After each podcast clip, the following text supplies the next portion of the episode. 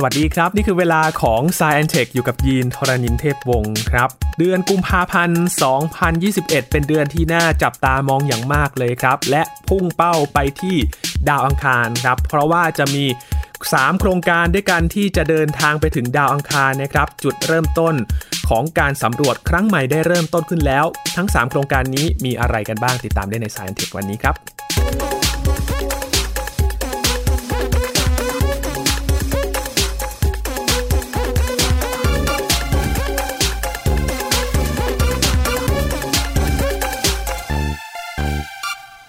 ย้อนกลับไปในช่วงกลางปี 2020นะครับโครงการสำรวจดาวอังคารทั้ง 3 โครงการครับที่น่าสนใจอย่างยานโฮปนะครับส่งความหวังของชาวสหรัฐอาหรับเอมิเรต์เดินทางไปดาวอังคาร ต่อด้วยประเทศจีนครับส่งเทียนเบิ้ลหนึ่งเข้าไป แล้วก็อีกโครงการหนึ่งครับที่พลาดไม่ได้เลยก็คือ Perseverance ของ NASA นะครับเดินทางในช่วงเวลาไล่เลี่ยกันครับในช่วงกลางปี 2020 และถึงวันนี้ครับเดือนกุมภาพันธ์ 2021 เป็นกำหนดหมายกำหนดการที่จะเดินทางถึงดาวอังคารนะครับ เป็นเดือนที่น่าสนใจมาก ๆ และวันนี้เราจะมาพูดถึง 3 โครงการนี้กัน อยู่กับอาจารย์บัญชาธนบุญสมบัตินะครับ สวัสดีครับอาจารย์ครับ สวัสดีครับยีนครับ สวัสดีครับท่านผู้ฟังครับ เรียกได้ว่าเป็นเดือนนี้ที่รอคอยสำหรับใช่ เดือนแห่งความรักปีนี้เนี่ยนะครับครับปี 2021 เนี่ยนะครับ ต้องเรียกว่าเป็นเดือนแห่งดาวอังคารครับนะครับวันนี้จะมีข่าวเต็มเลย อย่างน้อยนับแต่ตั้งแต่วันที่ 9 กุมภาพันธ์เป็นต้นไป ครับผมนะครับ คร่าวๆคืออย่างนี้ครับที่ที่ยีนเกริ่นไปนะครับเอ่อสามประเทศนะครับ คือ สหรัฐอาหรับเอมิเรตส์นะครับแล้วก็จีนแล้วก็อเมริกาเนี่ยนะครับต่างก็ส่งยานของตนเองนะครับไปดาวอังคารในช่วงเวลาไล่เดียกันนะครับก็คือช่วงเดือนกรกฎาคม ทีนี้มีคำถามเล็กๆก่อน เอ๊ะทำไมทำไมต้องทำไมต้องช่วงเวลาใกล้ๆกันด้วยหรือเปล่าหรือเปล่ากันนะฮะครับอะทำไมต้องไปส่งจงช่วงใช่ช่วงนั้ใช่นกันใช่ยิยินว่าไงนะคิดว่าคือตามที่รายงานข่าวกันไป เขาบอกว่าเป็นช่วงเวลาที่เหมาะสมอืมเป็นคาบเวลาที่ ประหยัดต้นทุนที่สุดละในการใช่ส่งดาวใช่ไปเขาประหยัดวอังคต้นทุนเนี้ยคือประหยัดไอ้ค่าเชื้อเพลิงมันเนอะเพครัราะบว่าไอ้พวกอุปกรณ์ต่างๆ มันก็เป็นอีกส่วนหนึ่งนะครับ คือคือเอ่อโลก ก็โคจรรอบดวงอาทิตย์เนาะครับด้วยวงที่เล็กกว่า ส่วนดาวอังคารนี่ก็วงใหญ่กว่าอืมนะครับแต่นี้มันจะมีบางช่วงที่เราจะไม่อยู่ห่างดาวอังคารเท่าๆกันตลอดทั้งปีไงทุกๆวันไงครับอ่าบางช่วงก็จะไกลที่สุดเลย บางช่วงใกล้สุด แน่นอนว่าช่วงที่ค่อนข้างจะใกล้ๆหน่อยก็จะเหมาะกว่า แต่ทีนี้มันเลือกใกล้สุดไม่ได้เพราะว่าสมมติว่าส่งไปวันที่ใกล้สุดเนี่ยแต่ถึงจุดหนึ่งดาวอังคารก็จะโคจรหนีไปไปแล้วอะไรอย่างนี้เป็นต้นอ่าครับเพราะฉะนั้นเอาก็จริงแล้วเนี่ยต้องคำนวณละเอียดกว่านั้นคือว่าดูว่าต้องส่งในช่วงเวลาวันไหนช่วงไหนนะครับที่จะทำให้ประหยัดเชื้อเพลิงหรือว่าเส้นทางเนี่ยมันมันใกล้สุดในแง่นั้นนะครับประหยัดเชื้อเพลิงที่สุดเขาเรียกว่า launch window นะครับครับก็คือช่วงคล้ายๆ หน้าต่างเป็นหน้าต่างแห่งโอกาสที่จะส่งยานอวกาศไป แล้วก็กรณีของยานโฮปหรือว่าอัลอาเมานะครับของสหรัฐอาหรับเอมิเรตส์นะครับส่งออกไปเมื่อวันที่ 19 กรกฎาคม เทียนเวิร์นของจีนเนี่ยส่งออกไป 23ครับนะครับแล้วก็เอ่อยานของอเมริกานะครับจริงๆต้องเรียกว่าโครงการมา200 นะครับครับ ซึ่งมันประกอบด้วย 2 ส่วน คือไอตัว Perseverance กับอันหนึ่ง Ingenuity เนี่ยนะครับที่เป็นเฮลิคอปเตอร์เนี่ยไปวันที่ 30 กรกฎาคม ทีนี้เนื่องจาก Hope เนี่ยไปก่อนครับนะครับก็จะไปถึงก่อน ซึ่งตามกำหนดก็คือวันที่ 9 กุมภาพันธ์ครับนะครับเดี๋ยวเราจะได้ยินข่าวอันนี้ก่อนเลย แต่ว่าที่ข่าวที่จะดังมากๆเนี่ยผมว่าน่าจะเป็นจีนกับอเมริกาเพราะว่าเป็นสองประเทศใหญ่เขาคงประโคมข่าวกันเยอะโดยเฉพาะทางฝั่งอเมริกาแล้วก็จีนนี่คงคงไม่ยอมน้อยหน้าเหมือนกันนะครับ ข่าวก็ต้องต้องเยอะเหมือนกัน เพราะเป็นโครงการแรกของเขาด้วย ใช่ใช่จีนก็จะเป็นครั้งแรกที่เขาจะลงลงจอดอืม นะครับทีนี้ก่อนที่จะไปตรงนั้นเนี่ยเรามาทบทวนเรื่องดาวอังคารก่อนสักนิดหนึ่งว่าทำไมครับน่าสนใจเออยีนว่าทำไมมันน่าสนใจนะทำไมนั่นสิครับนอกจากดวงเนื้อหอมจังเลยนอกดวงดวงจันทร์ยังพอเข้าใจได้ดวงจันทร์อยู่ใกล้เพราะฉะนั้นเป็นศึดาวกษาให้บริวารมากหน่อยนะดาวบริวารครับ นะครับ จะว่าเป็นดาวเคราะห์ก็ไม่ใช่เนาะเป็นครับแค่บริวารเฉยๆนะเออทีนี้ทำไมทำไมดาวอังคารถึงน่าสนใจ ซึ่งดาวอังคารนี่ก็เรียก red planet คือดาวเคราะห์สีแดงนะครับอืมครับยีนว่าทำไมเนาะคือเขาพยายามจะหาบ้านใหม่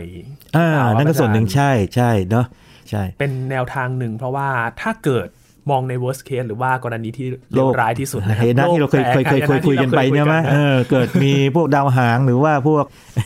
ชิ้นส่วนในดาวเคราะห์น้อยพุ่งชนโลกเหมือนตอนในเสาร์อีกนิดนะครับครับหรือว่าสภาพแวดล้อมไม่เอื้อเนี่ยหาหาก็ดาวอยู่ดวงไม่ใหได้ม่แน่นอนนั่นส่วนหนึ่งนะครับแล้วก็ส่วนหนึ่งคือเป็นความฝันมนุษย์นะครับที่จะสำรวจอวกาศแล้วการสำรวจอวกาศที่ดี อันหนึงก็คือลงมาสำรวจดาวเคราะห์ครับทีนี้ ถ้ามองดูถ้าไล่จากดาวเคราะห์ที่อยู่ใกล้ดวงอาทิตย์ดาวพุธโอ้ร้อนเกินไปเนอะโอ้ไม่ไหวอยู่ไม่ไหวเนาะดาวศุกร์นี่เราก็คุยกันแล้วตอนที่เราคุยเรื่องคาวเซเกนมันก็คือเหมือนโลนะกครับในร้อนาคตะดาวดาวศุกร์นี่ปรากฏว่าอยู่ห่างกว่าดาวพุธแต่ว่าเป็นดาวเคราะห์ ในระบบสุริยะที่ร้อนที่สุดนะจำได้ไหมเพราะว่าบรรยากาศเขาไงครับนะครับเกิด runaway greenhouse effect คือปรากฏการณ์เรือนกระจกแบบกูไม่กลับ ก็ร้อนเกินไปครับแล้วก็อยู่ไม่ได้ด้วยเป็นแก๊สเป็นอะไรอย่างนี้นะครับเพราะฉะนั้นถัดไปก็ดาวอังคารที่เลยออกไปก็เรียกว่าเป็นดาวเคราะห์แก๊สต่างๆ ดาวอังคารก็เลยกลายเป็นเป้าหมาย ทีนี้ตัวขนาดของเขาเนี่ยประมาณสักครึ่งหนึ่งของโลกลองจินตนาการดูนะครับครับสภาพศูนย์กลางเนี่ยห้าสามเปอร์เซ็นต์ของโลกเนี่ยก็ น้องแล้วกันเนาะเป็นน้องเป็นน้องกันนะนะครับเอ้ยจุดน่าสนใจมากจุดหนึ่งคืออย่างนี้ครับยีนคือเอ่อดาวอังคารนี่ก็หมุนรอบตัวเองใช่ไหมครับครับแต่การหมุนรอบตัวเองเขาเนี่ยนะครับเฮ้ยใช้เวลาแบบใกล้เคียงโลกมากเลย 24 ชั่วโมง 39 นาที 35 วินาทีอืมนานกว่ายี่นิดนึงนิดนึงนิดน้อยมากนะครับคือถ้าดวงอื่นนี่คงไม่ใช่แบบนี้ครับแน่ๆนะครับมันมันทำให้คนที่เขาเนี่ยเรียกว่าอยากจะไปก็เป็นข้ออ้างบอกว่านี่ไงคนที่ปรับตัวง่ายจริงๆแหมไอ้นี่มันคืออย่างเดียวไม่ไหวนะต้องดูแลแต่ว่าปัจจัยแต่ว่าถ้านะโคจรรอบ รอบดวงอาทิตย์เนี่ยนะครับคือ 1 ปีของดาวอังคารเนี่ยก็คือ 687 วันของโลกก็คือประมาณสักเกือบ2 เท่าครับผมนะครับสองเท่าอย่างนี้เป็นต้น แต่นี้เนื่องจากว่าดาวอังคารเนี่ยขนาดเล็กกว่าโลกเนาะเอ่อมวลเนี่ยประมาณ 11%ของโลกเองครับดังนั้นไอ้แรงดึงดูดมันก็จะน้อยกว่าน้อยกว่าน้อยก ว่านะครับ38% 38%นี่สมมติว่าเราเราตีสักประมาณสัก1ใน3โดยประมาณ1ใน3นี่คือประมาณ33% 34%ใช่ไหมครับแปลว่าสมมติว่าใครก็ตามไปชั่งน้ำหนักบนดาวอังคารเนาะตัวเบาตัวเบาเป็นหนึ่งในผอมสามสมมติว่าผมอะสมมติว่าใครก็ตามสมมติอย่างผมผมไม่ถึง 90 นะแต่จริงๆก็ก็เฉียดๆเหมือนกันแต่ว่าจริงไม่ถึงขนาด90เนี่ยก็เหลือแค่30นะฮะอ่าหรือถ้า60ใครน้ำหนัก60เอางี้ใครน้ำหนัก60กิโลเนาะเหลือในสามหรือ20 20โอ้ดียังเลยนะ จริงๆก็ตัวไม่ผอมลงนะครับนะแล้วก็ ตัวบรรยากาศดาวอังคารนี่ก็จะเบาบางมากไอ้ความกดอากาศเนี่ยนะครับก็แค่ 1%ของไอ้ความกดอากาศของบรรยากาศของโลกเองนะครับที่ผิวทะเลนะครับส่วนอุณหภูมิเนี่ยนะครับเออมีการอ้างกันว่าโอ้น่ะบนดาวอังคารเนี่ยจริงแล้วเนี่ยพออยู่ได้เนี่ยแต่เอาเข้าจริงแล้วก็ไม่ค่อยนั่นเหมือนกันนะ เพราะว่าอุ่นสุดเนี่ยประมาณสัก20องศาเซลเซียสนะครับก็คืออืมก็กำลังดีเนาะครับแต่ว่าเวลาหนาวเนี่ยนะครับลบร้อยสี่สิบโอ้ในบางที่นะอ่าบางช่วงฤดูกาลของเขานะครับครับแต่ว่าถ้าเป็นเทียบกับที่อื่นแล้วเนี่ยดีกว่า ในในแง่นั้นนะครับ แล้วก็แก๊สเนี่ยก็จะประกอบด้วยโลกนี่เป็นไนโตรเจนเยอะใช่ไหมครับครับไนบโตรเจนออกซิเจนเนี่ยดาวอังคารเนี่ย95%นะครับเป็นคาร์บอนไดออกไซด์ไนโตรเจนอีก 3 และที่เหลือเป็นแก๊สอื่นๆนะครับเพราะฉะนั้นนี่ก็เป็นหลักๆ ทีนี้มีมีคำถามพื้นฐานมากๆอันหนึ่งคือดาวอังคารทำไมสีแดง โอ้นั่นสิครับแต่สีแดงนี่จำง่ายมากเลยครับเหล็กเอ้ยยินครับเออมันมันมันคือสนิมครับสนิมสนิมของเหล็กนะเหล็กออกไซด์ความจริงเนี่ยนะครับถ้าเกิดเราเรียกดาวเคราะห์สนิมก็คงพอได้นะครับนะครับไอตัว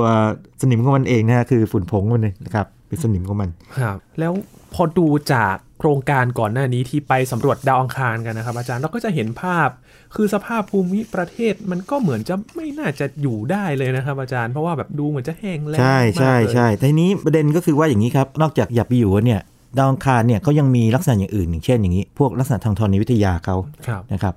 ซึ่งมันจะมีภูเขาไฟนะครับอ่าภูเขาไฟที่ใหญ่สูงสูงกว่าภูเขาไฟบนโลกนะอุลปัสมอนเนี่ยครับนะครับใหญ่สุดในระบบสุริยะหมายถึงว่าเป็นภูเขาไฟรูปชิลนะรูปโล่เนี่ยนะครับ สูงกว่าเอเวอเรสต์ประมาณสองเท่ากว่าเนี่ยโอ้นะครับใหญ่มากอลังการมากที่ภูเขาไฟก็แสดงว่ามันมีคล้ายๆกับพวกลาวงลาว่าในอดีตอืมนะครับแล้วครั้งหนึ่งเคยเชื่อกันว่ามันน่าจะดับสนิทแล้ว แต่ผมลองอ่านข่าวดูปรากฏว่าเมื่อเดือนพฤศจิกายนปี 2020เนี่ยนะครับมีงานวิจัยบางชิ้นบ่งชี้ว่าเป็นไปได้ว่าบางตำแหน่งบนดาวอังคารเนี่ยนะครับทางธรณีวิทยาเนี่ยมันยังแอคทีฟอยู่มันยังทำงานอยู่อ่ามีลาว่ามีอะไรได้อ่าทำนองนี้นะครับคือเดิมทีเชื่อกันว่าพวกความร้อนต่างๆภายในเนี่ยสูญเสียไปเยอะมากแล้วแม้แต่ว่าไอ้พวกของเหลวๆที่อยู่ข้างในเนี่ยแมกมาข้างหลังเนี่ยมันจะแข็งตัวแล้วอะยังยังอยู่ในคงไม่แข็งตัวแต่ว่าเปลือกมันหนาๆเกินไป มันออกมาไม่ได้ คือปะทุออกมาไม่ได้ครับเป็นภูเขาไฟไม่ได้ ตอนเนี้ยมีความเชื่อว่าอาจจะเป็นไปได้ว่ามีแบบนั้นนะครับอันนี้เป็คนรับข่าวเมื่อวันที่ 25 พฤศจิกายนที่ผ่านมาครับทีนี้จุดนี้สำคัญยังไงเป็นอย่างนี้ครับยิน คือดาวอังคารเนี่ยยังมีน้ำอยู่เนาะครับในภาพน้ำแข็งใต้พื้น สมมติว่าถ้ามันมีความร้อนใต้พื้นผิวดาวอังคารเนี่ยความร้อนนี่มันสามารถทำให้น้ำแข็งน่ะกลายเป็นน้ำได้ไง ก็ก็แปลว่าอะไร แปลว่าสิ่งมีชีวิตบางอย่างเนี่ยอาจจะอยู่ใต้พื้นผิวเป็น subsurface life ได้เหมือนกันนะครับซึ่งในบางที่พื้นที่ของโลกก็เจอแบบนั้นนะครับคือครับไม่ใช่มีเฉพาะว่ามีสิ่งมีชีวิตอยู่บนพื้นผิวของของดาวเคราะห์ เป็นความเชื่อมนุษย์ที่ว่าที่ไหนมีน้ำที่นั่นน่าจะหรืออาจจะมีชีวิตเพราะน้ำคือชีวิต ใช่ทำนองนั้นใช่นี่นี่คือสาเหตุหัวใจของของเขาเลยนะครับ คือถ้าเกิดว่าไม่เจอหลักฐานว่าเออมันเคยมีโอ้โห ทานน้ำแหล่งทานน้ำมาก่อนนะครับครับเคยมีฝนตกมาก่อนอะไรอย่างนี้นะครับคนก็จะไม่สนใจมันคือถ้ามันแห้งแล้งขนาดนั้น เช่นดาวพุธเงี้ยนะครับแรงร้อนขนาดนั้นนะเราก็จะไม่บอกว่ามันมันคงไม่ไม่มีน้ำให้เหลือให้มีชีวิตอยู่แบบนั้น ก็จะไม่พูดถึงเรื่องพวกนี้ทั้งนั้นครับนี่ก็เลยเป็นเหตุผลที่เขาพยายามหาหลักฐานอื่นๆ ใช่ใช่กันอยู่แล้วนี่จริงๆหัวใจของเรื่องของพวกยานอวกาศทั้งหลายที่ที่ส่งไปเลย แล้วก็ในแง่ของการสำรวจนี่นะครับทบทวนเล็กน้อย จริง ๆ แล้วเนี่ยสภาพโซเวียตเนี่ยพยายามจะไปก่อนครับตั้งแต่ยุคปี 1960 แล้วคือแข่งอเมริกาเนี่ยช่วงสงครามเย็นเออแต่ว่าไม่ไม่ส่วนใหญ่ไม่สำเร็จนะครับ ส่วนใหญ่ไปแรกเนี่ยแบบเรียกว่าไปไม่ถึงไอ้วงโคจรของโลกบ้างนะครับหรือว่ายานเกิดการขัดข้องบ้างนะครับ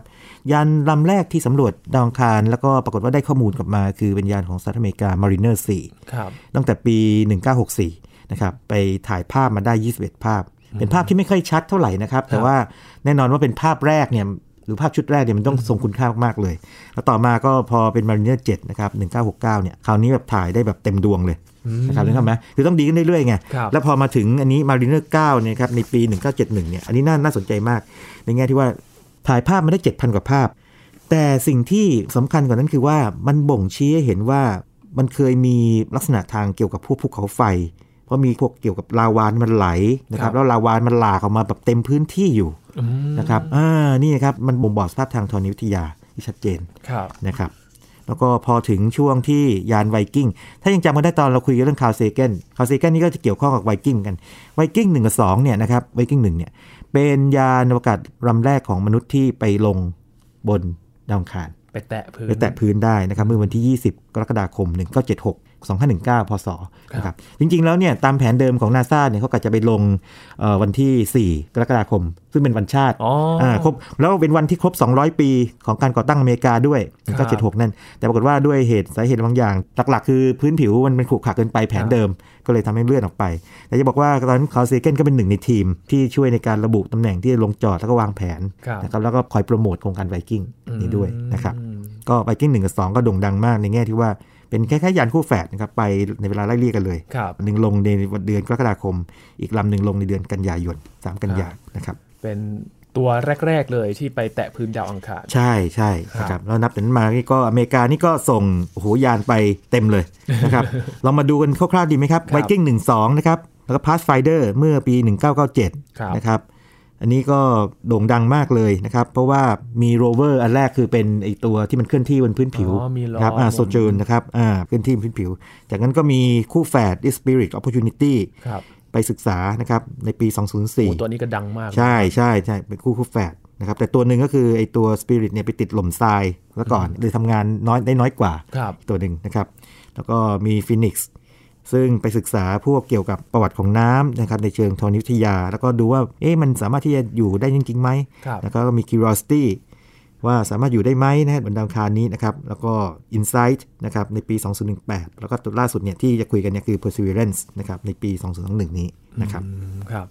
เราจะไล่ยังไงดีครับอาจารย์ อ่าลองมาดูลองมาดูของนั่นก่อนเลยไหมของทางสหรัฐอาหรับเอมิเรตส์อ่าก่อนเลยไหมเราไปถึงก่อนอ่าใช่ไปถึงก่อนเลยนะครับ ตัวนี้สำคัญเลย มันเป็นความภูมิใจของโลกอาหรับด้วยแหละครับลองคิดดูนะแบบว่าสมมติว่าเขาไม่เคยมีชื่อเสียงทางด้านนี้มาก่อน คือเวลาพูดถึงโครงการอวกาศนี่ เราจะไม่คิดถึงประเทศทางอาหรับเท่าไหร่เนาะใช่ครับแต่นี่แบบนั่นถึงโผล่ปั๊บไปดาวอังคารเลยและชื่อก็มีความหมายด้วยนะครับใช่อาจารย์ใช่ Hope เนี่ยดีมากนะครับนะเอาเอาเมา AL นะครับแล้วเว้นวรรคนะครับเอานะครับแล้วก็เอาเมานะครับ AL MAL นะครับแปลว่า Hope คือความหวัง ก็ส่งโดยจรวดของญี่ปุ่น Mitsubishi Heavy Industry ออกไปเนี่ยแต่ว่าเป็นแค่ orbiter พอเป็น orbiter ปั๊บเนี่ยมันก็คงจะถ่ายภาพได้ แต่ว่าจุดสำคัญคือมันศึกษาไอ้สภาพบรรยากาศได้ไงอืมนะครับอ่าเพราะฉะนั้นเนี่ยนะครับทางโลกอาหรับ หรือว่าโดยเฉพาะสหรัฐอาหรับเอมิเรตส์เนี่ยเขาเคลมเลยบอกอย่างนี้ว่า นี่จะเป็นดาวเทียมนะครับด วงแรกเลยของแท้เลยที่ไปศึกษาบรรยากาศของดาวอังคารอืมนะครับศึกษาแบบรายวันเลยครับศึกษาพายุพายุฝุ่นทรายบนดาวอังคาร ซึ่งโอ้โหเป็นอะไรที่ขึ้นชื่อมาก เพราะว่ายานลำไหนก็ตามที่ไปลงจอดดาวอังคารหรือแม้แต่ว่ามนุษย์คิดว่าจะไปอยู่บนดาวอังคารเนี่ยคุณจะต้องรับมือกับพวกพายุพายุให้ได้ทรายพายุฝุ่นทรายนี่ให้ได้นะครับว่าศึกษาในที่ต่างๆด้วย ทีนี้คร่าวๆก็คือว่าดาวอังคารเนี่ยนะครับถ้าจะนับชั้นบรรยากาศเนี่ยเกือบเกือบคล้ายโลกเหมือนกันนะโลกนี่มี 5 ชั้นใช่ไหมครับนี่เราเคยคุยไปในตอนหนึ่งเนาะเออ ชั้นล่างสุดโทรโพสเฟียร์เขาก็มีโทรโพสเฟียร์แต่เขาไม่มีสตราโตสเฟียร์นะครับเพราะไม่มีชั้นโอโซนไงครับดูดซับความร้อน แล้วถัดไปเป็นเมโซสเฟียร์เทอร์โมสเฟียร์และเอ็กโซสเฟียร์เลย ชั้นโทรโพสเฟียร์ก็หนานะครับ0ถึง40 กิโลเมตร แล้วก็ชั้นถัดไปเมโซสเฟียร์40ถึง100 กิโลเมตร แล้วก็เทอร์โมสเฟียร์เนี่ย100ถึง 230 กิโลเมตร แล้วก็เอ็กโซสเฟียร์นี่ก็ขึ้นไปอีกครับนะครับก็ศึกษาบรรยากาศพวกนี้ ก็ยานของไอ้สหรัฐอาหรับเอมิเรตส์ Hope เนี่ยนะครับก็ศึกษาชั้นบรรยากาศอย่างเรียกว่าละเอียดเลย แล้วก็จะที่น่าสนใจมากที่ผมชอบมากคืออย่างนี้ พอได้ข้อมูลมาแล้วเนี่ยเขาจะแจกฟรีให้กับมหาวิทยาลัยทั่วโลก 200 แห่ง เพื่อให้ไปศึกษาเพื่อเป็นวิทยาทานทำนองนั้นอ่าครับที่มีข้อตกลงกับวิมหาวิทยาลัยกับพวกสถาบันทางด้านวิจัยนะครับ เข้าใจว่ามันเป็นคงอย่างนี้แหละเหมือนกับเศรษฐีเนาะพอมีอะไรเศรษฐีให้ใจบุญนะครับใช่ใช่ก็ต้องแบบสร้างชื่อเสียงโดยการที่คุณได้ข้อมูลมา เพราะสิ่งสำคัญเนี่ยมันไม่ใช่ตัวยานในพวกนี้ที่ว่าโอ้ใครส่งไปได้แล้วข่าวโด่งดังอันนั้นแป๊บเดียวคนก็ลืมละนะครับหรือว่าจะจำได้ก็แค่นั้นสิ่งสำคัญคือข้อมูลที่ได้มาเนี่ยนะครับมาทำอะไรต่ออ นี่ครับข้อมูลพอไปทำต่อปั๊บเนี่ยก็ต้องมีการอ้างถึงยานลำนี้เออแล้วใครส่งได้รับการจารึกถูกไหมไปได้รับการจารึกไว้นี่ไงยานโฮปขึ้นไปส่งโดยรัฐอาหรับเอมิเรตนะครับแล้วก็มอบข้อมูลให้กับเราในการศึกษาวิจัยพัฒนาเนี่ยชื่อจะก็จะถูกพูดซ้ำซ้ำซ้ำแล้วซ้ำอีกแบบนี้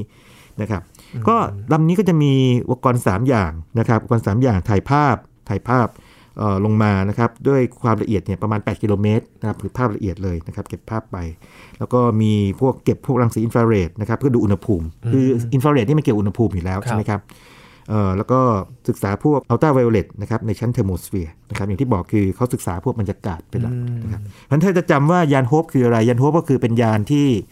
ไปดาวอังคารของสหรัฐอาหรับเอมิเรตส์เพื่อศึกษาบรรยากาศอย่างสมบูรณ์แบบครั้งแรกอืมอ่าคือถ้าครับจะพูดอย่างนี้ปั๊บเนี่ยมันจะมีพลังไงครับเพราะว่าในเมื่อลงจอดไม่ได้ใช่ไหมมันยากเนี่ยก็เก็บบรรยากาศไว้ก่อนเลยอ่าพวกบรรยากาศทั้งหลายนะครับครับโอ้โหนั่นจคือริงโฮปๆภาพมุมสูงนี่ให้รายละเอียดได้เยอะเลยนะใช่ครับใช่อันนี้เป็นเป็นเรื่องน่ายินดีนะครับผมเองนี่รู้สึกยินดีมากเพราะว่าถ้าทางโลกอาหรับเนี่ยเขาซึ่งก็บางประเทศเนี่ยมีทุนทรัพย์ นะครัครับบอ่ามากเนี่ยในการก็ลงทุนลงทุนเรื่องพวกนี้เพราะว่าในส่วนเนี่ยเทคโนโลยีพวกนี้เนี่ยก็จะกลับมาเป็นประโยชน์ต่อมนุษย์ในรูปของความรู้เทคโนโลยีการจัดการต่างๆ ขึ้นมา แล้วก็มันไม่ถูกผูกขาดอืมนะครับด้วยโลกตะวันตก ซึ่งตอนนี้ก็โลกทางตะวันออกนะครับญี่ปุ่นจีนขึ้นมาละครับนะครับนี่ยังขาดกับเกาหลีใต้อะไรอย่างเงี้ยตามตามๆอยู่เนาะแต่ว่าอย่างเอเชียเนี่ยอินเดียก็มาละอะไรอย่างเงี้ยเป็นต้นนะครับอืมโครงการที่สร้างความหวังจริง ๆ นะครับ ไม่ใช่แค่ชาวอาหรับเท่านั้นแหละครับอาจารย์ยินว่าน่าจะเป็นความหวังของ นักวิทยาศาสตร์ทั่วโลกเลยนะครับ อ่าทุกคนใช่เลยใช่แล้วแล้วอย่าลืมว่าเราลองดูนี่นะครับ เวลาพูดว่าไปดาวอังคารเนี่ยมันไม่ใช่แค่หาชีวิตไง คุณไปศึกษาธรณีวิทยาครับใช่ไหมฮะ ศึกษาบรรยากาศ ศึกษาร่องรอยชีวิตต่างๆเนี่ยมันไม่แค่นักดาราศาสตร์แต่ว่านักธรณีวิทยาย่อมชอบ เฮ้ย พวกเกี่ยวกับภูเขาไฟต่างๆ ลาวานะครับหินต่างๆนะครับมันฟอร์มมันเกิดขึ้นได้ยังไง เพื่อให้เข้าใจโลกมากขึ้นนะครับนักชีววิทยาก็ เกิดเจอร่องรอยสิ่งมีชีวิตขึ้นมานี่โอ้โหนักชีววิทยาน่าจะตื่นเต้น ไม่แพ้นักดาราศาสตร์แน่นอนเลยอืมนะครับเพราะมันเป็นอะไรที่มันทำให้แบบจุดประกายว่าชีวิตไม่ได้เกิดขึ้นบนโลกอย่างเดียวครับสามารถเกิดบนดาวดวงอื่นได้ด้วยอย่างเงี้ยดาวเคราะห์อื่นได้ด้วยครับอืมครับถือว่าเป็นคิวแรกของการใช่สำรวจดาวอังคารใช่ใช่ครั้งแต่ว่านั่นเลยคือเป็น orbiter นะศึกษาบรรยากาศเป็นหลักครับทีนี้มาดูของจีนบ้างคิวต่อมาเทียนเวินเทียนเวินนะครับเทียนเวินหนึ่งเอาชื่อก่อน เทียนเนี่ยคือฟ้าหรือสวรรค์ครับนะเวินเนี่ยนะครับเวินนี่คือคำถาม ก็คือคำถามต่อสรวงสวรรค์เป็นชื่อบทกวีนะครับชื่อบทกวีเทียนเวินหนึ่งของจีนเนี่ยนะครับก็ถูกส่งไปเมื่อวันที่ 23 กรกฎาคมปี 200 แต่ว่าวันที่กำหนดเนี่ยถ้าไปฟัง CCTV ของจีนเนี่ยเขาบอกว่ามันจะเข้าสู่วงโคจรวันที่ 10 หลังจากของไอ้ Hope นะครับแต่เอาเข้าจริงแล้วผมลองค้นอันอื่นดูปรากฏว่าอืมวันนี้ไม่ค่อยแน่เท่าไหร่แต่ว่าคงจะไม่ห่างอย่างนี้มากนักครับนะครับว่าไปในเวลาไล่เลี่ยกัน ทีนี้จุดน่าสนใจของเทียนเวินหนึ่งก็คือโอ้เขาไม่ได้มีแค่ orbiter คือตัวโคจรรอบดาวอังคารไงเขามี lander คือตัวที่ลงจอดยานลงจอดด้วย แล้วก็มีโรเวอร์นะครับยานที่ไปเคลื่อนที่บนพื้นผิวด้วยครับสำรวจเลยนะครับไปกับจรวด Long March 5ของจีนที่สร้างเองนะครับหาอะไรบ้างครับยีนยินว่าเออจีนไปเนี่ยต้องยิ่งใหญ่โอ้นะครับไปคงคครั้งงคงยังไม่แรกศึกษาด้วยนะครับบางบางแง่มุมเหมือนกับแค่บรรยากาศอย่างเดียวแน่นอนครับถ้าเกิดว่าลงลงพื้นผิวแล้วนะครับก็ต้องสำรวจ ธรณีวิทยาทางวิทยาใช่ใช่นะครับ map เลยคราวนี้ครับ map พื้นผิวมานะครับนะพื้นผิวมาไอ้พวก orbiter พื้นผิวแล้วก็ไอ้ยานที่ลงลงจอดก็พื้นผิว map ออกมาแล้วก็พวกส่วนผสมองค์ประกอบของไอ้ดินต่างนะครับที่อยู่บนพื้นผิว ศึกษาพวกน้ำการกระจายมันอยู่ไหน ศึกษาบรรยากาศด้วยนะครับโดยเฉพาะไอโอโนสเฟียร์นะครับตัว orbiter เนี่ยไอโอโนสเฟียร์คืออย่างนี้ฮะมันไม่ใช่ชั้นบรรยากาศแท้ๆแต่ว่ามันเป็นบรรยากาศที่เกิดขึ้นเมื่อมันต้องแสงอาทิตย์ครับ ถ้ายังจำเรื่องตอนที่เราคุยบรรยากาศของโลกได้นะครับ บอกว่าบรรยากาศโลกมี 5 ชั้นก็จริง แต่ว่าถ้าเกิดว่าด้านไหนรับแสงอาทิตย์เนี่ยนะครับรังสีสุริยะเนี่ยนะครับมันก็จะทำให้โมเลกุลของแก๊สในบรรยากาศชั้นแตกตัว เรียกว่าไอโอโนสเฟียร์ดาวอังคารก็มีไอโอโนสเฟียร์อืมแล้วก็เทียนเวินหนึ่งของจีนก็ศึกษาพวกนี้เหมือนกัน แล้วก็ในที่สุดก็จะหาหลักฐานสำหรับพวกชีวิตในอดีตและปัจจุบันนะครับ นั่นคือหลักๆของเทียนเวินหนึ่งของจีน ทีนี้มันก็ยังมีข่าวหลุดออกมาบอกว่าอย่างนี้จีนเนี่ยอยากจะอย่างนี้ด้วยคือไม่ใช่แค่ ศึกษานี้เขาบอกว่าเขาอยากจะเก็บตัวอย่างเอาไว้เพื่อที่จะว่าวันหนึ่งเนี่ยสามารถที่จะส่งยานไปใหม่แล้วก็ส่งตัวอย่างที่เคยเก็บไว้เนี่ยกลับมาสู่โลกอ๋อมาวิเคราะห์ที่โลกด้วยนำตัวอย่างอ่า นี่ด้วยไกลๆแต่ว่าข่าวนี้ยังไม่ยืนยันได้เป๊ะ แต่ว่าถ้าข่าวนี้เนี่ยนะครับ เป็นจริงเนี่ยจีนกับว่าประมาณสักปีทศวรรษที่ 2030 คือประมาณทศวรรษหน้าอีกสิปีนี้นะครับควรจะเอากลับมาได้ ซึ่งจริงแล้วเนี่ยเดี๋ยวจะเล่าให้ฟังต่อไปนะฮะ เป็นความฝัน ของทางอเมริกาเลยนาซานะครับอืมแล้วยินยินว่าทำไมต้องทำแบบนั้นด้วย คือไปเอาสมมติว่าวิเคราะห์โอเค มีเครื่องมือมีหุ่นยนต์ไปนะครับมีเครื่องมือวิทยาศาสตร์ไปแล้ววิเคราะห์องค์ประกอบทางเคมีครับรูปร่างขนาดอะไรต่างๆนะครับ สมบัติทางความร้อนอะไรต่างๆเนี่ยนะครับเอ๊ะทำไมไม่พอ เขาอยากจะศึกษาองค์ประกอบเพื่อที่จะดูว่า องค์ประกอบที่เป็นตัวอย่างเนี่ยครับประกอบด้วยอะไรบ้างเพื่อใช่ที่ใช่หาต้นกำเนิดหรือเปล่าใช่ใช่ใช่แน่นอนเลยนะครับต้องการหากำเนิดหาพัฒนาการของมันเนาะครับนะครับแต่จุดน่าสนใจก็คือมันอยู่นี้ด้วยครับคือว่าเครื่องไม้เครื่องมือที่ส่งไปเนี่ยแน่นอนว่ามันมีข้อจำกัดเพราะว่ามันต้องไปส่งไปกับยานอวกาศไงครับมันก็จะวัดค่าได้ระดับหนึ่งอืมแต่ถ้าต้องการแบบละเอียดยิบๆแล้วก็ต้องการให้หลาย ๆ คนศึกษาเนี่ยก็ต้องส่งกลับมายังโลก ให้แบ่งตัวอย่างให้ผู้เชี่ยวชาญศึกษาด้วยเทคนิคต่างๆหลายๆเทคนิคครับให้ละเอียดขึ้นคืออันที่หนึ่งศึกษาได้เต็มที่กว่า ใช่เต็มที่กว่า 2 คืออย่างนี้ด้วย การที่เอาของจากในอวกาศ โดยเฉพาะบนดวงจันทร์หรือว่าดาวอังคารหรือแม้แต่ดาวเคราะห์น้อยต่างกลับมายังโลกได้เนี่ย มันแปลว่าถ้าวันใดวันหนึ่ง เราต้องการเอาคนพาคนไปอยู่ที่นั่นครับแล้วคนจะกลับมายังโลกไงอืม ต้องทำได้ถูกไหมครับถูกไหมสมมติว่าจู่ๆเนี่ยเราจะไม่เคยเอาของกลับมาเลยเนี่ยแต่บอกว่าเนี่ยเดี๋ยวเราพาคุณไปอยู่บนดาวอังคารสักสองปีแล้วกลับมาหรืออะไรหรือว่าอยู่เนี่ยเอ้ยเดี๋ยวก่อนของยังไม่เอากลับมาไม่ได้เลยใช่ไหมยังไม่เคยเอาเอากลับมาเลยเนี่ยนะครับเอาคนกลับมาได้ยังไง เป็นการสาธิตเทคโนโลยีในการนำวัตถุกลับมาให้ได้ก่อน เพื่อศึกษาว่ามีอุปสรรคปัญหาอะไรบ้างไหมที่จะแก้วันใดวันหนึ่งหากต้องส่งคนไปครับคราวนี้ก็จะทำได้อืมอ่าเรียกว่าด้วยความที่มีความเสี่ยงน้อยลงไปนะครับอืม นั่นคือจริงๆลึกๆแล้วเป็นแบบนั้น นั่นคือจริงๆเป้าหมายของทางอเมริกา แล้วก็องค์การอวกาศที่ต้องการไปสำรวจพวกดาวเคราะห์ทั้งหลายครับ ทีนี้ก็เป็นความพยายามว่าจะเอากลับมายังไง ใช่ใช่ทีนี้ของจีนนี่เรามาดูตัวอย่างเครื่องไม้เครื่องมือนิดหนึ่งนะครับตัว orbiter เขาเนี่ยนะครับก็จะมีอุปกรณ์วัดสนามแม่เหล็กนะครับ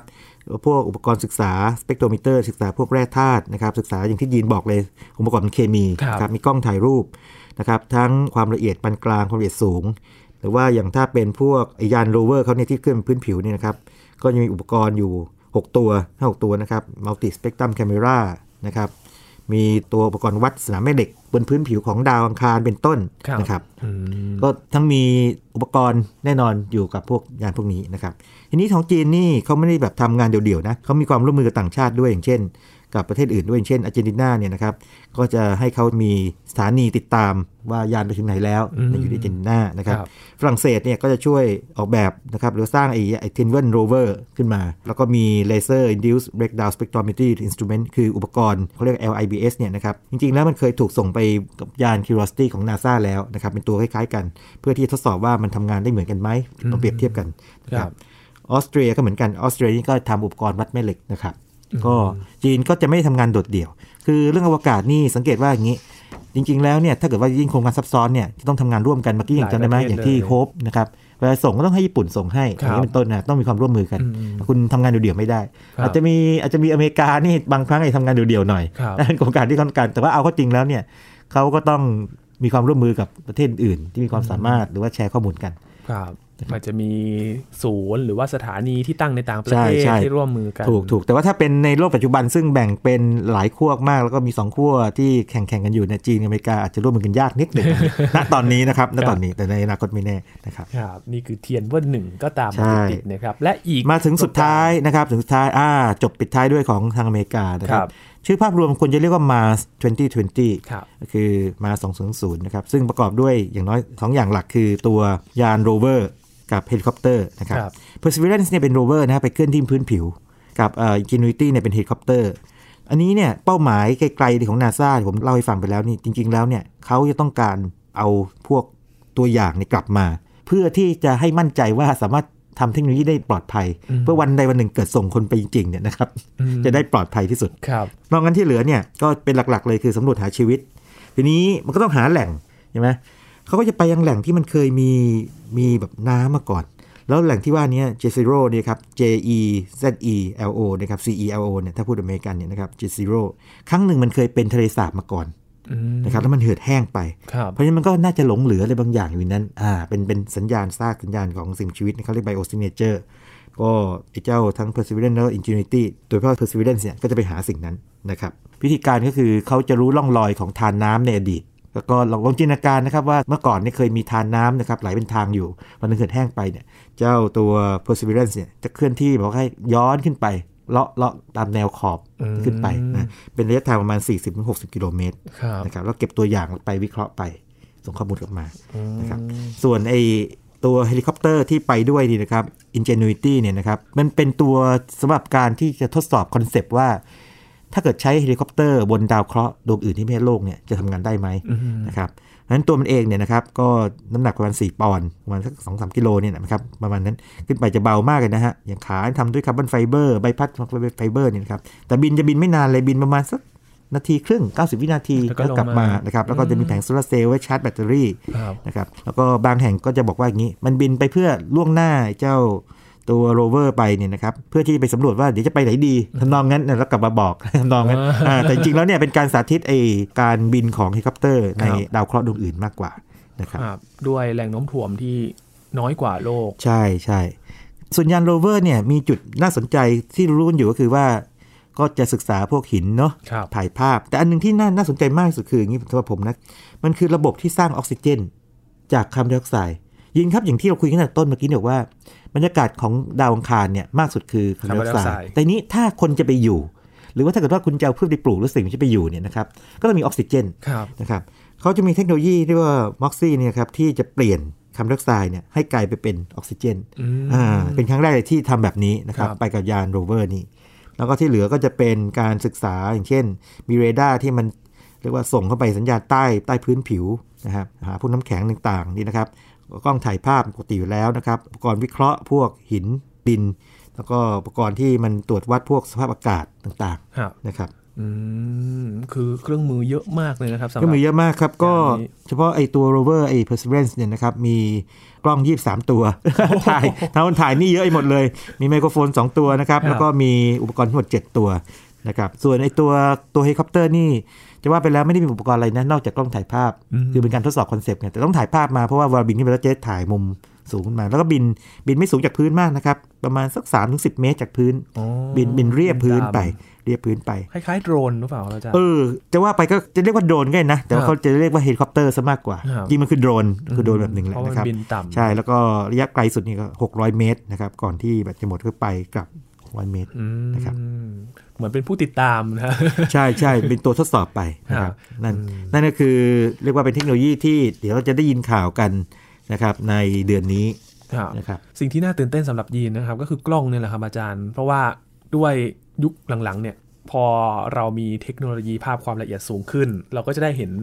ภูมิทัศน์ต่างๆรายละเอียดมากขึ้นใช่ไหมใช่ใช่ใช่ครับ ความจริงเนี่ยนะฮะเอ่อพวกยานอวกาศเนี่ยนะครับตอนไปลงตอนไปลงจอดปั๊บเนี่ยนะฮะอย่างลานไวกิ้งเนี่ยภาพแรกที่ถ่ายมาก็เห็นขามันแบบอยู่บนพื้นอืมนะครับคนก็สงสัยเอาไม่ถ่ายมาด้วยก็บอกว่าอธิบายคำอธิบายคือว่าเอะเชื่อว่าบางแห่งบนดาวอังคารเนี่ยมันอาจจะนุ่มลงไปมากๆเลยถือว่ายงจอดอาจจะลึกลงไป อยากจะรู้ว่ามันกดลงไปลึกแค่ไหน แล้วก็ถ่ายหินรอบๆมา คือถ้าดูเฉยๆเป็นเป็นภาพที่น่าเบื่อ แต่ว่าถ้าบอกมาจากดาวอังคารนะคือมาจากนอกโลกนะโอ้นี่เป็นภาพที่น่าตื่นเต้นนะครับเป็นอย่างนั้นครับนี่คือ 3 โครงการในเดือนนี้นะครับ ใช่ใช่ที่น่าสนจใช่มากเลยเพราะฉะนั้นเนี่ยนะครับดาวอังคารนี่ก็ต้องจับตานะครับ แล้วก็ผมให้ข้อมูลล่วงหน้าไปเลยนะครับ ในอีกประมาณสัก 2 ปีข้างหน้าเนี่ยสองสองถึงสี่ปีข้างหน้าเนี่ยก็จะมีอีกนะครับ คือจะมี ExoMars นะครับของยุโรปกับรัสเซีย ก็จะเป็นทั้ง Lander กับ Rover คือลงลงจอดพื้นผิวครับนะครับยุโรปเอาบ้างนะครับ แล้วก็จะมีของญี่ปุ่น ญี่ปุ่นจะมี orbiter คือโคจรรอบเนาะครับแล้วก็ lander ด้วยในปี 2022 ตามแผนนะครับแล้วก็จะมีอินเดีย